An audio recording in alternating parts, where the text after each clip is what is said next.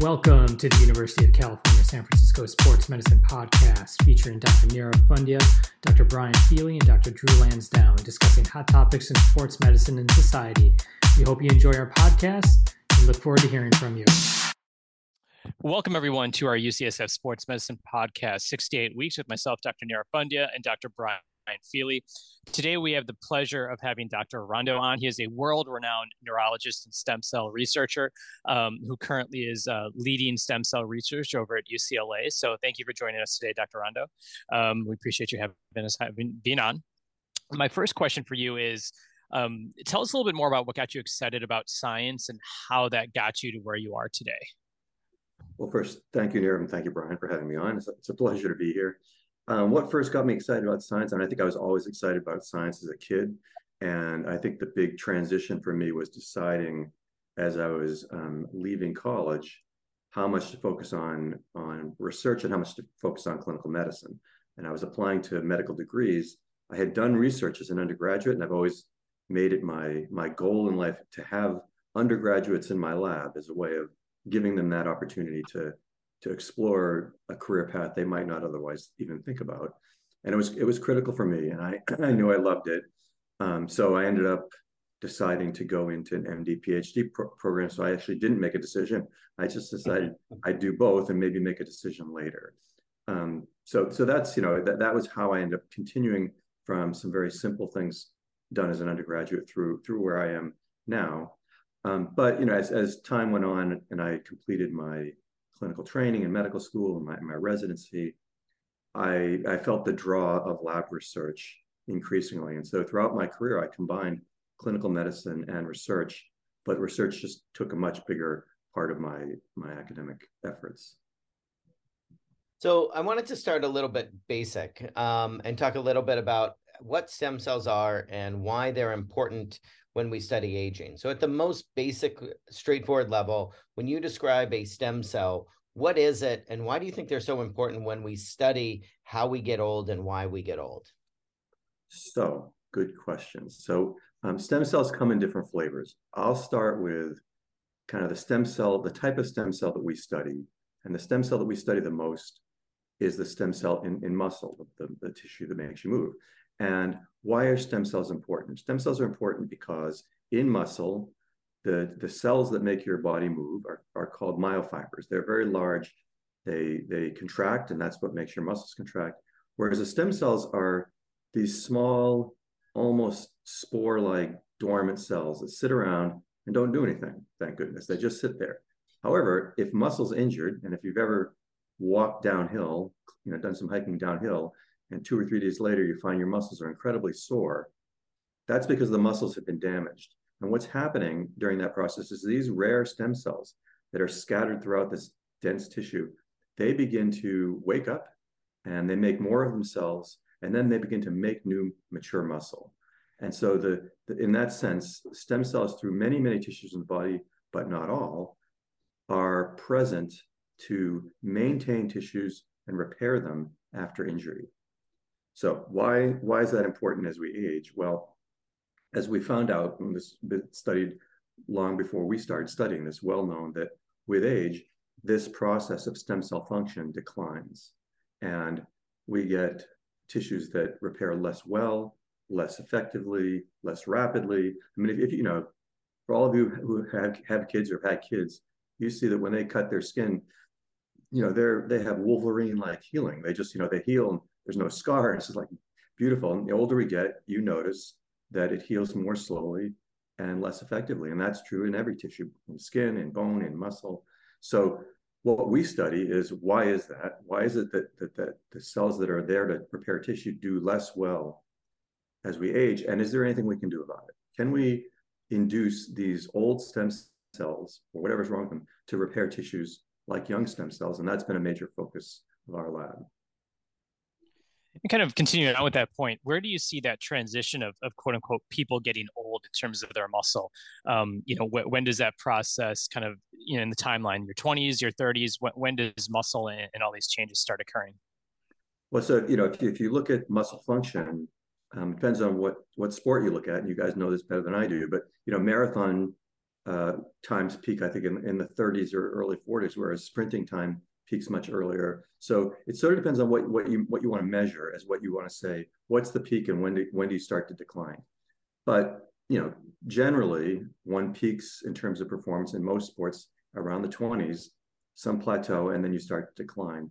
But there's no, you know, there's no magic age or even decade that you know you could say you can't get better, you can't improve. I mean, so there's a lot of there's a lot of um, flexibility and, and modulatability in terms of muscle function. But I would say that you know post post puberty, early 20s is when muscle function, strength, and, and endurance, and you know are, are peaking, and then they stay high, and then they decline after that. In, yeah, in terms think, of sorry after I, i'm gonna butt in it's definitely before 48 because i do not recover the way i used to even three years ago yeah, yeah I, I can attest to that too i'm a runner and um my you know i, I did. Well i was a late life runner so I, I don't have anything to compare to in my 20s or 30s i started running in my 40s my my time my times in the marathon went, went down but that was just from, from practice. That was that wasn't my muscles getting better. But without a doubt you know, every few years, it's those post-run injuries that are taking a little long to, to, to recover. And I think you really notice that in one's 40s, 50s, 60s, and beyond. Um, so you had a really cool paper that came out relatively recently, um, and it talks a little bit about the differences between our young and old stem cells.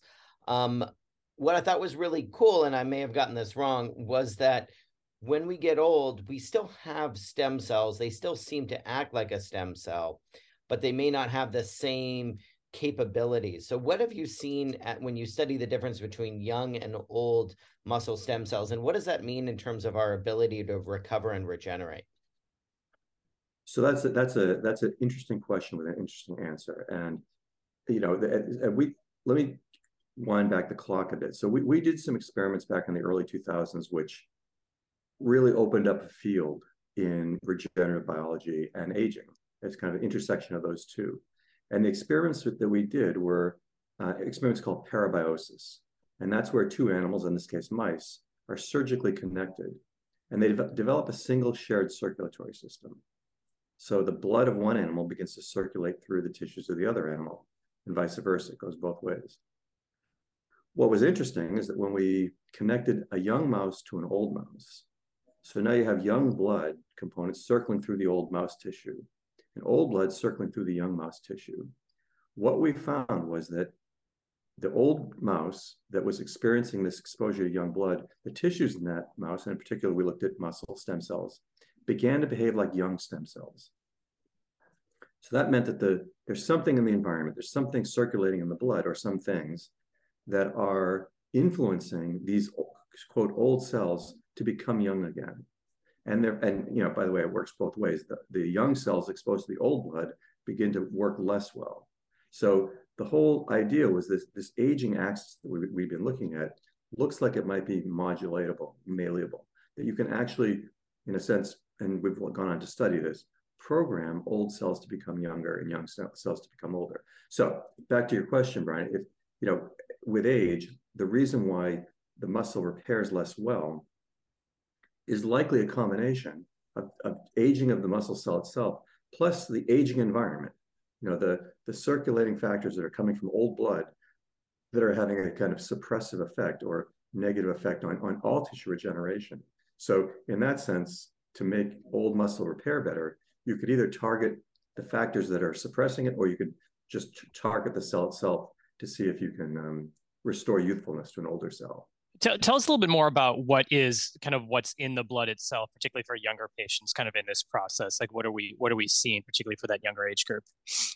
So, if you, if you look at blood and you just ask what's in it, you know, it's a very very complicated tissue, right? The, in addition to the cells that are in the blood, the the white blood cells, the macrophages, the red blood cells, there's all the proteins and lipids and and small molecules. And you know, we and others have been looking at the composition of blood and its change with age. And you know, it, it's it's so many things change. It's hard to it's hard to pull it down to specific patterns. Except, for example, old blood looks more inflammatory. There are more inflammatory proteins in old blood, and and I would say that has to be, you know, at least the lion's share of the. And there are a lot of factors that are like this that are in old blood that would, when when delivered to a young animal, suppress that that activity. You know, there's kind of a pro-inflammatory um, environment with age. Young, it's it's harder. There are more pro-growth, as you might expect. A young boy or girl, they're growing rapidly. You want factors that are promoting growth. So there are a lot of more growth factors and factors that will, will promote uh, tissue expansion and cell proliferation. So if to, to, generalize, and there are many other things that are changing, to generalize, it might be going from a pro-growth environment to an anti-growth environment. In fact, you could you could argue that there might be an evolutionary benefit for once we reach reproductive age, we don't want to grow anymore. You know, we've reached our size, and what we don't want to grow are things that we don't want to grow, like cancer. So, you know, and that's when you start to see, you know, over the over the life course of a person, mutations developing tissues. There might be an advantage to suppressing growth in in cells that you don't want to grow. So that's hand waving evolutionary argument, but it fits with the idea that this goes from a growth phase to a non-growth phase and more of an inflammatory phase. All right. So if I have this correct, we have an 11 year old Stu who's going to be about six foot five. I can this evening go get his blood, transfer it to me, and then I'll be young and then I'll keep growing. Correct? That's correct. You'll be you'll be you'll be 15 again. awesome. Awesome. So, so, so we, we, you know, we've done these experiments, we've done these kinds of experiments where we've div- given, so not through parabiosis, but actually through blood transfusion, given young blood to old animals and old blood to young animals. And what you see is you see effects of the blood on the animal. That they don't, you know, they don't get younger, but aspects of their tissue improve to be like a younger, like a younger, in this case, animal or person. We haven't done this in people, but you know, so the, the idea is that there are programmable aspects of, of aging that you can restore. And, you know, kind of the Gedanken experiment, If you take this to log- logical extreme, there would be rejuvenation of the individual if, you know, but we, what we don't know is what the downsides, and almost certainly there would be, of giving lots of young blood to older people. I mean, one, one in particular is what I just mentioned. If someone has some nascent cancer that is being controlled by their own immune system, and you suddenly give them a series of factors that makes that cancer grow, bad news. So, you know, so this is going to be, I think this is going to be an interesting balance in finding pro-growth factors and anti-growth factors that will define how we age, how cells age, and, and what kind of therapeutics we can envision could be feasible. Yeah, and I think it's interesting when we look at kind of the clinical aspects of things. We, have concentrated a lot on, you know, how do we extend our lifespan in terms of preventing disease. Um, but a lot of this research seems to, you know, kind of think of this concept of health span. How do you improve, you know, a non-pathologic state? Is is this what people refer to when they're talk thinking of of kind of science and medicine as health span as opposed to lifespan? Yeah, that's exactly right. I mean, so in the aging field broadly, um, when when it was observed, you know, back in the 1930s that you could make rats live longer by feeding them less calories. Simple intervention, you know, caloric restriction. They live longer, and um, and actually they live healthier, but but they live longer. And so a lot of the focus as model organisms to study aging were developed. You know, whether that's Drosophila, the fruit fly, or C. elegans, the worm. The, the easy measures how long do they live. So the, the literature on interventions like like drugs and diet and things like that over the decades especially in the 20th century the focus was on lifespan how long did they live? But you know when you start talking about human lifespan what we don't want is we don't want humans living longer sick. You know we, our goal is not to extend the number of years that people live after they've already lost function you know cognitive function motor function. The goal really is to have them not even live longer, live the same amount of time, but with less disability. And so that's that's where the, the notion of health span, not lifespan, came into into you know kind of common common parlance and has really taken over over lifespan. Now that having said that, lifespan is easy to measure. is the fly die, dead or alive? Is the worm dead or health span is a lot harder, as you know, in humans, to determine sort of the frailty of a person you've got to measure a lot of things and you've got to take a lot of time. So health span conceptually is what we focus on practically. It's just a more difficult measure. Okay, so you've gotten older. You've already mentioned that now somehow you run marathons. Um, and you study aging. You're probably one of the five foremost researchers in the world studying aging. So, what do you specifically do to maintain your health span without making us all do marathons? So, um, so what I do, I'll tell you, start with what I don't do. So, I don't take supplements um, that are, you know, touted as promoting health span. Um, I, I, I'd say I do a few things. So first of all, I keep a relatively paleo-ish diet, meaning I try to eat things that I think our bodies were designed to eat. Okay, so that tends to be, you know, relatively low carbs, um, you know, fruits and vegetables, uh, you know, some meat, but but pr- pretty much low carbs and um, you know, low salt, and, and and so I just try to keep a, a diet that feels consistent with evolutionary selected pathways. I I run. I mean, again, I, I run marathons for fun. I don't. I never started doing it for health, but um, I think that the benefits of many of the drugs that are being tested for lifespan are really intersecting with with this balance between diet, exercise, and weight.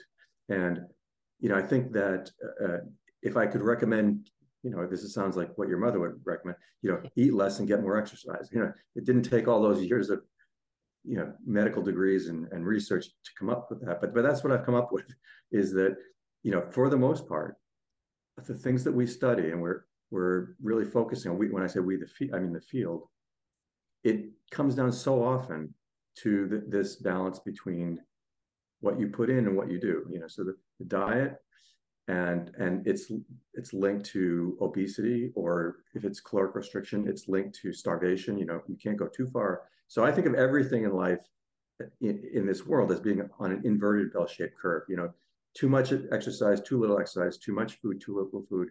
You want to be reaching that kind of that maximum. And if you're there adding more uh, supplements or you know adding more drugs i would argue is unlikely to have a major effect. And I think when we see benefits in health span in animals, say in laboratory mice, I think the reason, a major reason why they're living longer in response to this drug or that drug or, or this treatment is that they live in a world where they eat all the time. You know, we feed them so-called ad libitum. They have food 24 hours a day. And as they get older, they they get fat. And if you really want to do a test in a laboratory animal, in terms of whether a treatment, let's say a drug, makes them live better or healthier, you first have to eliminate that issue of, of the excess food, excess eating, and obesity. If you can keep the animal in a more natural state, you know, and in the wild, animals are generally hungry. They're not fed. And so that's a more natural state. And then say, will this drug help them live longer and healthier? I think it has much more meaning. And uh, one last question before we wrap up, kind of in line with that. Um, you know, obviously, I my practice is more kind of pediatric patients, and we always tell our patients the decisions you make now will impact you as an adult. When you look at it from a basic science level, do you see you know things over a prolonged time when when you know patients are younger that can then impact their ability to deal with aging and tissue degeneration when they're older? You know, we, we've never studied this in humans in terms of any of this kind of regenerative biology, but I think there's a wealth of evidence that even in utero, what children what are, are exposed to can have a profound impact on their susceptibility to disease. Now, we don't understand this well, and this falls into the realm of epigenetics. But I think there, I think it's unequivocal that what we do as our ch- ch- children go through, you know, development in utero, postnatal development, childhood development, adolescence, what they do has the potential to impact their susceptibility to disease many, many years later. Now, we, we don't understand that well, um, but but I think that you know that's that's present and and that's why I think it's very important to think about their health not only as their child health, but also leading to their adult health. Well, thank you. We could talk for hours about this. There's so much uh, at the tip of the iceberg with this, but thank you for joining us today. We really appreciate you taking the time and uh, um, good luck with all the amazing research that you're doing. We just, as surgeons, I feel, well, Brian obviously does research. This is just well beyond anything that I'm capable of. So thank you for, uh, for doing all the work that you do. Well, thank you. It's you know I love talking about this stuff. So thanks for having me on.